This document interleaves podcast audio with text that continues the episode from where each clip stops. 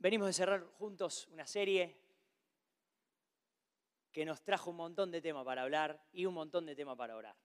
Espero que así sea, en tu vida y en mi vida, cada vez que logramos decodificar y entender que el llamado del Señor Jesús es a ir a la mesa con Él, cosas grandes pasan, pero no de las cosas grandes que, que en Instagram vemos, o de las cosas grandes que algunos andan divulgando por ahí diciendo, no, porque en tu vida van a ocurrir cosas grandes del tipo de las que hace el Señor Jesús. El Señor Jesús obra de adentro hacia afuera.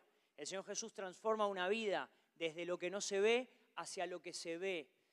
La palabra del Señor dice que es un mensaje que es comparable a una semilla. No es grande, pero produce cosas grandes.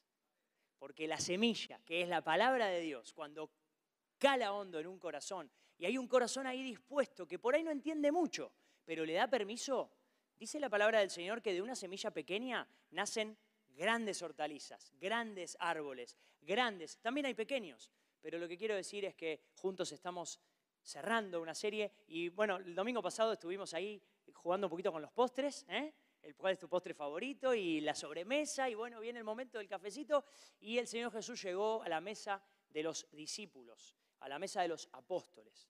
El Señor Jesús llegó a esa mesa luego de resucitado el primer día de la semana, que la estuvimos repasando domingo anterior y domingo anterior, dos domingos, para dedicarle una mesa tan especial como la del primer domingo de resurrección. Y el Señor Jesús le dijo a los discípulos una frase que espero que ya te la hayas grabado de memoria y si no, este es tu momento, porque son pocas palabras que dicen un montón. El Señor Jesús llegó a esa mesa, los levantó a los discípulos, les, los sacudió un poquito de su incredulidad, de la dureza de su corazón, de la dureza de sus formas, y les dijo, ahora es tiempo de levantarse de la mesa, porque como el Padre me envió, así también yo los envío a ustedes. Esa fue la palabra del Señor Jesús ese domingo que los discípulos se quedaron como diciendo, no entiendo nada. O sea, tras que no entendí nada que moriste, ahora no entiendo nada que estás haciendo acá resucitado, y encima ahora se quedaron como diciendo, ¿Qué está diciendo el Señor Jesús? Bueno, el Señor Jesús estaba diciendo algo en lo cual nos queremos meter. Queremos caminar juntos con vos, con vos y con vos esta serie que se llama Enviado, que es entender el llamado que el Señor Jesús nos hace ahora a los que estamos en la mesa a levantarnos de la mesa para servir la mesa. El llamado de venir a la mesa ahora se empieza a transformar, se empieza a se empieza a inaugurar un nuevo tiempo, una nueva gloria que el Señor Jesús te dice y me dice, bueno, ahora que estamos en la mesa, ahora que estamos alimentando la comunión con el Señor, ahora que estamos desarrollando los hábitos de un hijo de la casa, de un discípulo, ahora es momento de levantarse de la mesa, porque hay muchas personas a las cuales servir. Como el Padre me envió, así también yo los envío. Los envío a que se metan, los envío a que permeen una cultura que está llena de pródigos, llena de hijos pródigos que no están en la mesa. Los invito a que se levanten de la mesa para ser enviados a servir la mesa. Y ese es tu llamado y ese es mi llamado. Es un deseo de que ahora no solo estar a la mesa con Jesús, sino ahora servir la mesa con Jesús. A eso nos vamos a dedicar estos domingos por delante, los miércoles, los sábados, los grupos de crecimiento va a correr la palabra. Nos vamos a dedicar a entender a qué nos envió el Señor Jesús. Y para eso vamos a utilizar el escrito, vamos a utilizar el documento que el apóstol Pablo le guardó como un tesoro a su hijo espiritual Timoteo. Porque vos sabés que los que estamos a la mesa con Jesús, de a poco nos vamos dando cuenta que el llamado es a que nosotros podamos ir a buscar al que todavía no está y decirle, vení que en la mesa hay lugar para vos. Yo no sé si a vos te pasa, espero que sí, que dejes al Espíritu hablar y el Espíritu te va a llamar a ser un padre y una madre. ¿Te acordás el domingo pasado? El texto de Pablo a los tesalonicenses, yo los amé con el amor que tiene una mamá con la ternura de una mamá. Y también los amé con el amor firme que tiene un papá. Quiero decirte, si estás aproximándote al ambiente de la casa que se llama comedor, que dentro de poquito vas a empezar a sentir vas a saber que hay una convicción adentro tuyo que te llama a ser un papá y una mamá para otros, para otros pródigos, para otros hijos que necesitan volver al encuentro de su padre. Yo me busqué una figura para poder ayudarnos juntos a pasar ahora de estar con Jesús a la mesa, a servir la mesa con Jesús. No sé, ¿qué te gustaría ser a todos los preadolescentes que están acá, adolescentes, qué les gustaría ser de grandes? O a todo el que trabaja de una profesión, ¿qué te gustaría si no fueras lo que haces? Suponete que, no, sé, vos trabajás en un comercio, bueno, si no trabajaras en un comercio, ¿qué te gustaría hacer? Yo a veces juego con los nenes y con mi esposa y les digo que yo me encantaría ser un muy buen mozo, ¿está bien? Me encantaría agarrar acá, me traje una servilletita, yo sueño, soy un mozo frustrado, ¿está bien? Quiero que lo sepan, yo me encantaría en este momento, no ahora domingo, pero me encantaría mañana a 11 de la mañana estar en un café, en un muy buen café y servir y darlo todo por atender bien a esa mesa y por servir a esa mesa. Bueno, yo quiero decirte que ahora es momento de levantarse de la mesa. O sea, en realidad es una relación de quedarse a la mesa con Jesús, volver, ir, volver, pero es tiempo de servir la mesa con Jesús. El Señor Jesús tiene brazos extendidos. El Señor Jesús tiene, eh, tiene gente que encarna el mensaje, que es, el Señor Jesús está en la cocina.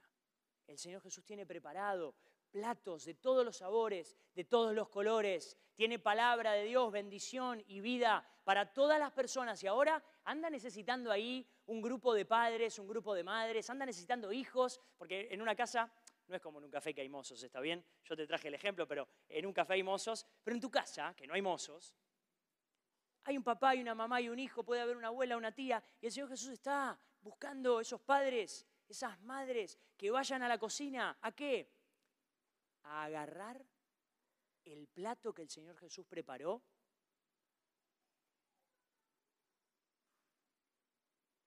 y lograr que ese plato llegue intacto a la mesa. Ese es el llamado para tu vida y ese es el llamado para mi vida. Nuestro llamado es a poder ir a donde está el chef, que sabe todas las cosas y poder llevar intacto el mensaje, la palabra que Dios tiene para las personas que están en la mesa. Y ese es un llamado muy desafiante que necesitamos nosotros entender el lugar que tenemos. Nosotros estamos siendo invitados a ser brazos extendidos del Señor Jesús en la tierra. De hecho, hoy, sin ir más lejos, vos estás acá pensando, haciendo memoria, como nos invitaba nuestro hermano, vos estás acá porque alguien te habló de y a ese alguien que te trajo a vos al Señor, quiero darte una noticia. Alguien le habló de. Y si vas un poco más atrás, hace 120 años atrás, a esa persona, alguien le habló de. Y así puedo volver dos mil años atrás a decirte que gracias al servicio fiel de personas que se pusieron la servilleta y se pusieron a servir, padres y madres espirituales de la iglesia primitiva, gracias a ese devenir, hoy el mensaje del Evangelio llega a nuestra vida intacto llega acá. Es un mensaje de vida, es un mensaje transformador, es un mensaje que cambia el corazón. ¿Qué diferencia hay entre un cristiano que la vive, la disfruta y la saborea y ah, se llena de la palabra de Dios a un cristiano que viene a la iglesia? ¿Cuál es la diferencia? La diferencia es que hay quien encontró la sorpresa, el atractivo, el sabor que tiene la especialidad de la casa. ¿Te acordás? esos aromas que hay en la casa. ¿Te acordás cuando hace unos domingos atrás repasamos fotos de chocolates? Fotos de aroma de café. ¿Qué aroma? ¿Te acordás cuando repasamos el aroma a pan recién horneado? Bueno, quiero decirte así.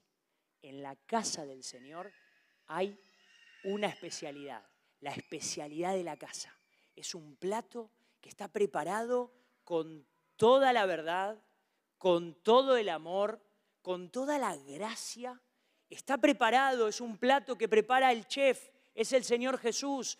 Prepara un plato que está lleno de amor, de ternura, está lleno de gracia, de firmeza, de verdad. Es el plato que es la especialidad de la casa. No sé si alguna vez preguntaste, hoy, ¿qué hay para comer hoy? Quiero la especialidad de la casa. Bueno, quiero decirte así, la palabra de Dios es nuestro alimento espiritual. Vos no tenés ninguna chance de crecer espiritualmente a no ser que te alimentes de la palabra de Dios. No es el cortito de Instagram, no es el video de YouTube y no es lo que me dijo mi vecino. Mi fe crece por la palabra de Dios. La palabra de Dios es un, una carta que tiene de todos los platos, tiene todos los sabores, tiene todos los colores, todos los condimentos, porque la palabra de Dios, gracias a Dios, ¿no? El, Señor ha dejado su palabra para que esta humanidad tuviera, aquí hay consejo para lo que quieras. Los consejos de la palabra de Dios han contorneado la legislación, el, temas de crianza, temas de administración. Podemos hablar de un montón de cosas que la palabra de Dios ha sido y es inspiración y consejo y sabiduría, fuente inagotable. Pero hoy quiero ir con vos a descubrir la especialidad de la casa. La palabra de Dios tiene un plato central, tiene un plato principal, tiene un plato que sin ese plato todos los demás carecen de sentido, no tienen ningún tipo de valor y ningún tipo de... no, no pueden ser útiles a no ser que repasemos la especialidad de la casa. En esta serie Enviados vamos a repasar a qué somos enviados. Es muy importante que vos sepas a qué sos enviado.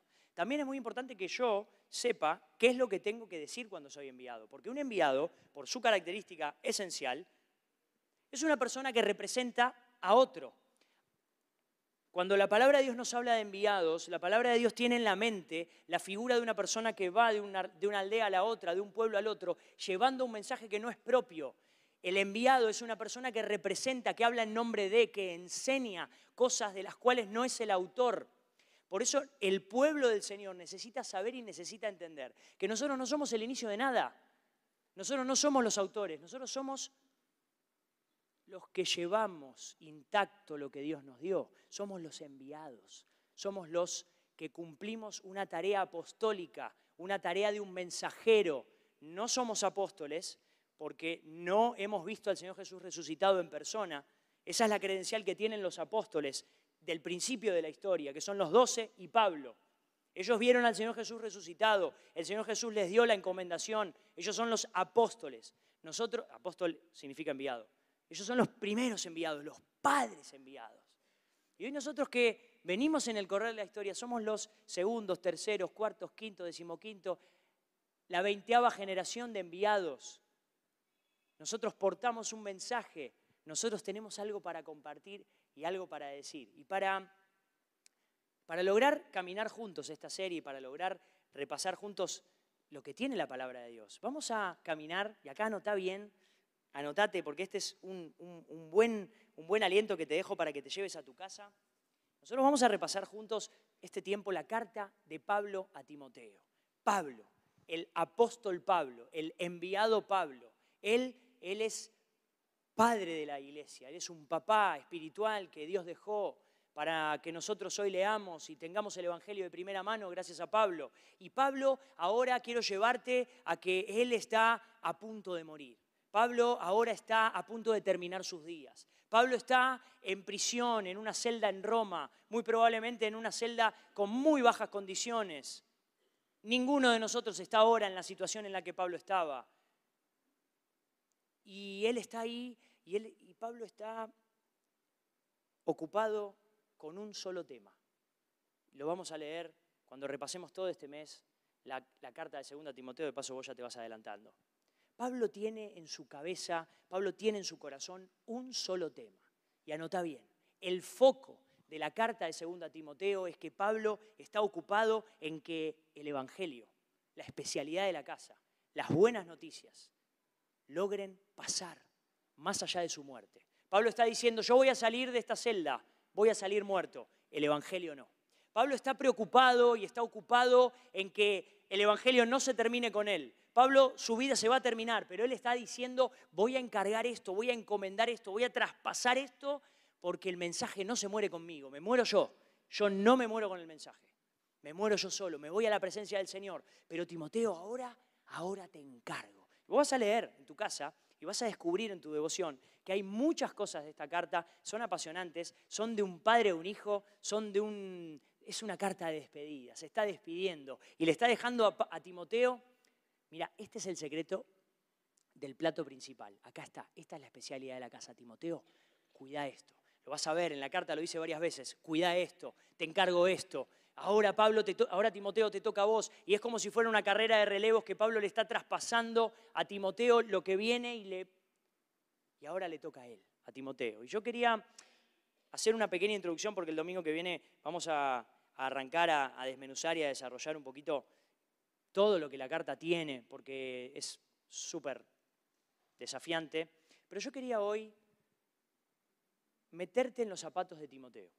Timoteo es un pastor joven que está en una iglesia en una ciudad que se llama Éfeso. Pablo lo dejó encargado y le dijo, Timoteo, vos te tenés que quedar pastoreando esta congregación. Hay que ordenar temas, hay situaciones que hay que resolver, hay que acomodar lo que se está enseñando. Timoteo, te encargo esto. Timoteo es una persona limitada, tiene limitaciones físicas, es una persona que tiene limitaciones en su carácter, es una persona que tiene limitaciones en cuanto a la oposición que recibe, pero Pablo le dice, hijo, amado, ahora te encargo esto. Pablo llega a decir de Timoteo que Timoteo era un servidor fiel de Dios, un colaborador en el Evangelio. Pablo llegó a una ciudad que se llamaba Listra, en uno de sus viajes misioneros, el primero. Y ahí predicó el Evangelio y la familia de Timoteo llegó al Señor, como llegó tu familia un día al Señor. Y a los años, Pablo volvió en su segundo viaje misionero a Listra y dice la palabra de Dios que los hermanos daban testimonio de Timoteo diciendo, este, este no es más Timoteo, este ahora es un discípulo. Y dice Pablo, ahí vos lo podés buscar en el libro de Hechos, una historia apasionante, Pablo viajando por las ciudades y se encuentra con un discípulo. ¿Vos estás desarrollando tus hábitos de discípulo? ¿O solo venís a la iglesia? Vos te encontrás viviendo apasionado, buscando el sabor que tiene la especialidad de la casa, el plato principal del Evangelio, o estás tildando casilleros en tu órbita de tu vida. Quiero confrontarte, ¿por qué? Porque Pablo le dice a Timoteo, Timoteo, vos sos un discípulo, ahora podés levantarte a servir la mesa.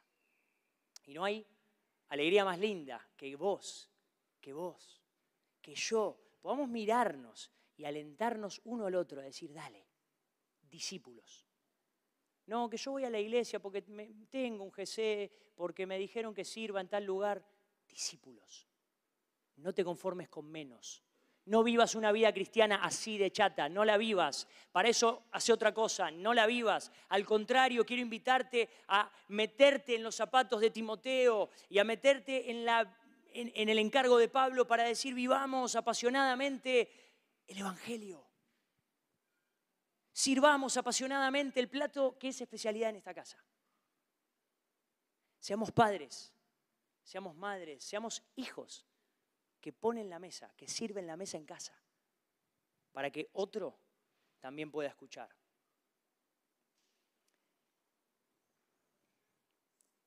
Pablo le dice a Timoteo, vos sos un colaborador, un servidor del Evangelio. Me pregunto, ¿vos sos un servidor del Evangelio? Me pregunto, ¿yo seré un servidor del Evangelio? ¿O estoy esperando que el Evangelio me sirva a mí? O estoy reclamándole a mi líder, a mi pastor, que me sirvan a mí. No porque no me hicieron, no me dijeron, no me preguntaron. Quiero preguntarte, ¿vos estás dispuesto a salir de la barca, a dar un paso de fe? ¿Estás dispuesto a ser un servidor del Evangelio en vez de que el Evangelio te sirva a vos para lograr tus bendiciones y tus planes? ¿Vos estás dispuesto a morir a vos mismo, a renunciar a tus deseos, a tus placeres, a tus atractivos, para que Cristo sea tu máximo deseo, tu máxima pasión y poder llegar a ser un servidor de...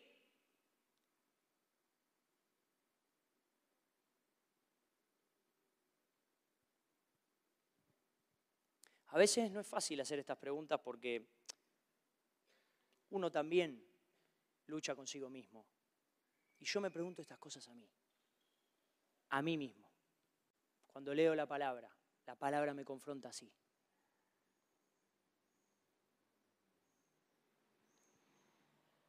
Y espero que también amorosamente te confronte a vos. ¿Querés ser Timoteo? Quiero ser Timoteo. Quiero estar al servicio de, en vez de que estén al servicio mío. Porque la obra, la iglesia y el Evangelio son un plato cerrado a la manera del Señor Jesús. Nosotros no podemos agregar, no podemos quitar, no podemos calentar ni enfriar. Nuestra tarea es agarrar eso llevarlo a la mesa y servir a los demás.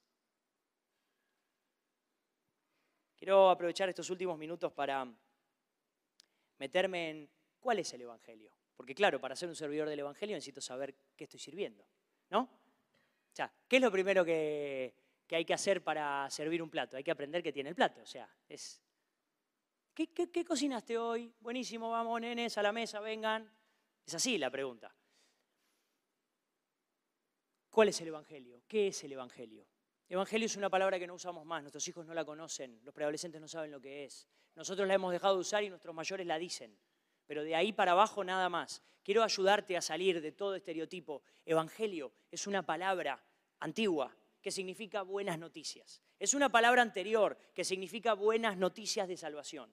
Evangelio, traduzcámosla y pongámosle, si estás anotando, Evangelio igual, buenas noticias. Eso es lo que vos tenés que saber esta mañana, para poder parafrasearlo a esta cultura, que no te va a entender cuando le digas Evangelio, pero igual se lo tenemos que decir, porque el plato que es especialidad en esta casa se lo describe Pablo a Timoteo y te invito a leer tres textos que están en la primera, en la segunda carta de Timoteo, capítulo 1, y es el versículo 8, que te invito a que me sigas con la lectura ahí en tu Biblia, resaltalo y marcalo, porque este es el nudo de este mensaje con el cual voy a terminar.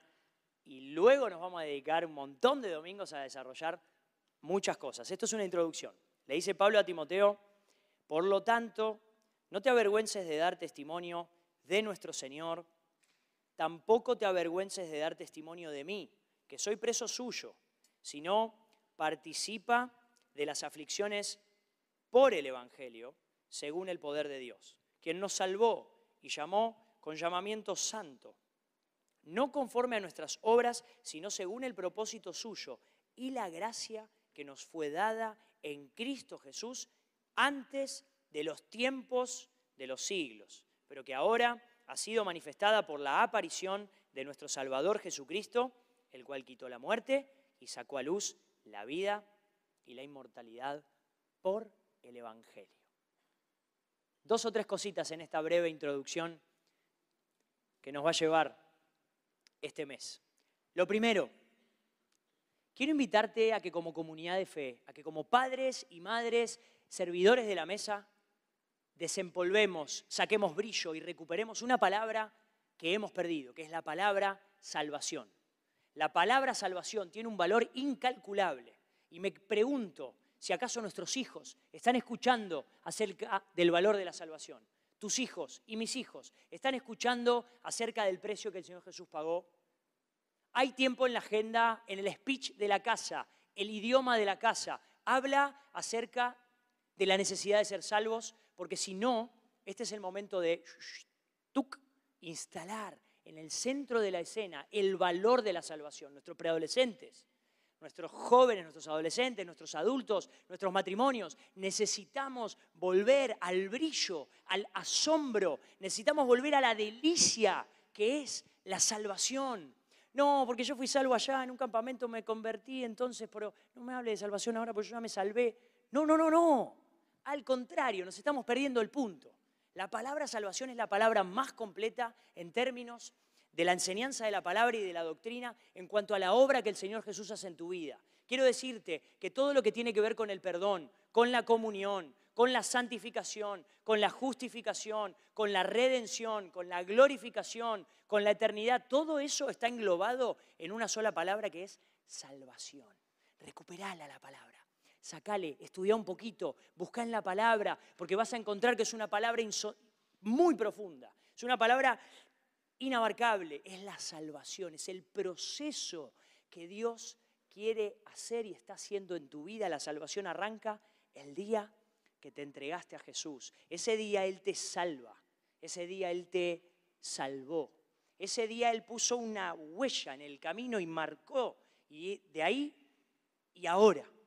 La salvación es, una, es, una, es un proceso que ocurre en nuestra vida, nos tiene todo que ver con nuestro pasado, con nuestro presente y con nuestro futuro. Porque la salvación es el día que encontré el perdón del Señor Jesús, me arrepentí, le pedí al Señor que venga a vivir a mi corazón. Ese día Él me salvó, me salvó de mis pecados, quitó mi culpa, me perdonó. Pero a partir de ahí arranca un proceso que es que el Señor Jesús me viene salvando, me está salvando, me está, eso se llama santificando. Él me continúa salvando. ¿De qué?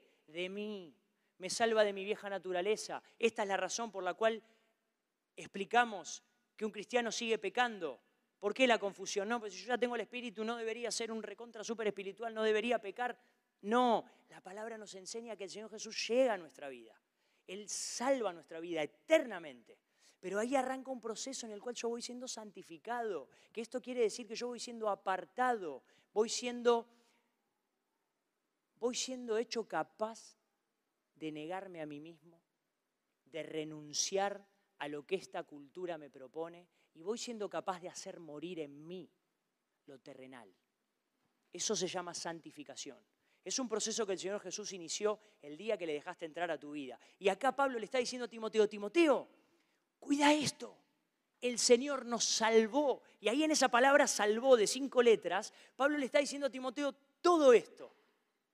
El Señor te salvó, el Señor te está salvando y el Señor te va a salvar porque la salvación tiene un componente futuro, tiene un componente de eternidad, que es que el día que el Señor Jesús venga a buscarnos a todos los que amamos su venida, a todos los que esperamos su venida, a todos los que fuimos sellados con el Espíritu Santo de la promesa, ese día seremos eternamente salvos, completamente salvos. Dejaremos de luchar con nuestra carnalidad, dejaremos de luchar con nuestra tendencia a pecar, dejaremos de luchar con nuestra vieja naturaleza, despertaremos salvos para siempre a la imagen del Señor Jesús. Y eso es lo que Pablo le está diciendo, el carácter del Evangelio, el carácter de las buenas noticias, es que son buenas noticias para salvación a todo el que cree. Y te invito a venir a servir la mesa, vení a proclamar un mensaje que salva, porque si le sacamos eso, no tiene ningún sentido. Por eso le podemos hablar a las personas de que vengan a la iglesia, que la van a pasar bien, que Dios la bendice, le podemos decir todo eso y ahí no hay ningún conflicto. Pero cuando nos metamos a decirle a la persona que necesita ser salva, que el Evangelio llegó para salvación porque tus hijos no son los mejores, cuando, cuando nos metamos ahí a decirle a un joven que necesita arrepentirse para cuando nos metamos a sentarnos delante de un matrimonio donde la casa voló por el aire y le digamos, vení, vos tenés que volver a Cristo, ahí es donde arranca el conflicto. ¿Por qué? Porque el Evangelio tiene un carácter y el plato principal, la especialidad de la casa, tiene un carácter y el carácter es que eso es para salvar. Si no, no son buenas noticias. Si nos quedamos ahí a la puerta y no le decimos lo de la salvación, entonces no tiene ningún sentido el plato porque se puede reemplazar por cualquier otro. Pero este plato es irreemplazable porque es para salvación. Ese es el carácter. Y lo segundo es que este, esta especialidad de la casa tiene una base. El plato tiene un fundamento.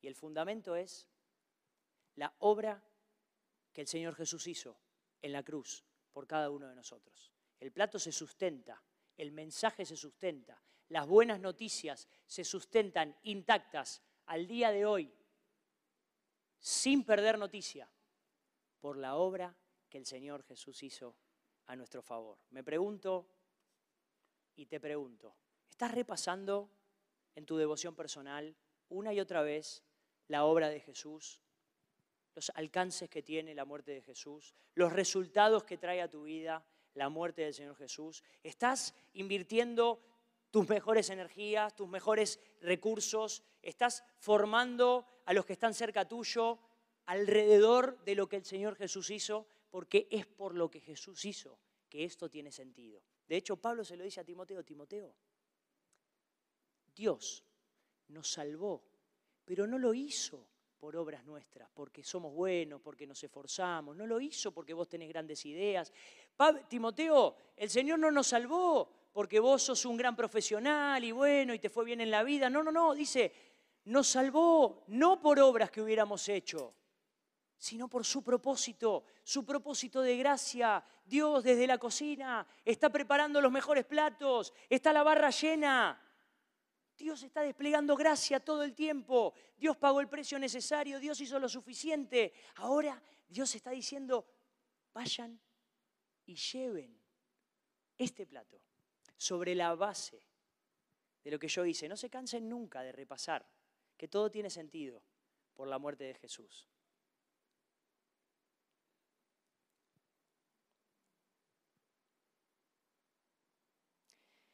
Dice Pablo a Timoteo que cuando el Señor Jesús murió y resucitó, Él quitó la muerte y Él trajo a la luz la vida. Y quiero cerrar diciéndote esto. El Señor Jesús abolió la muerte.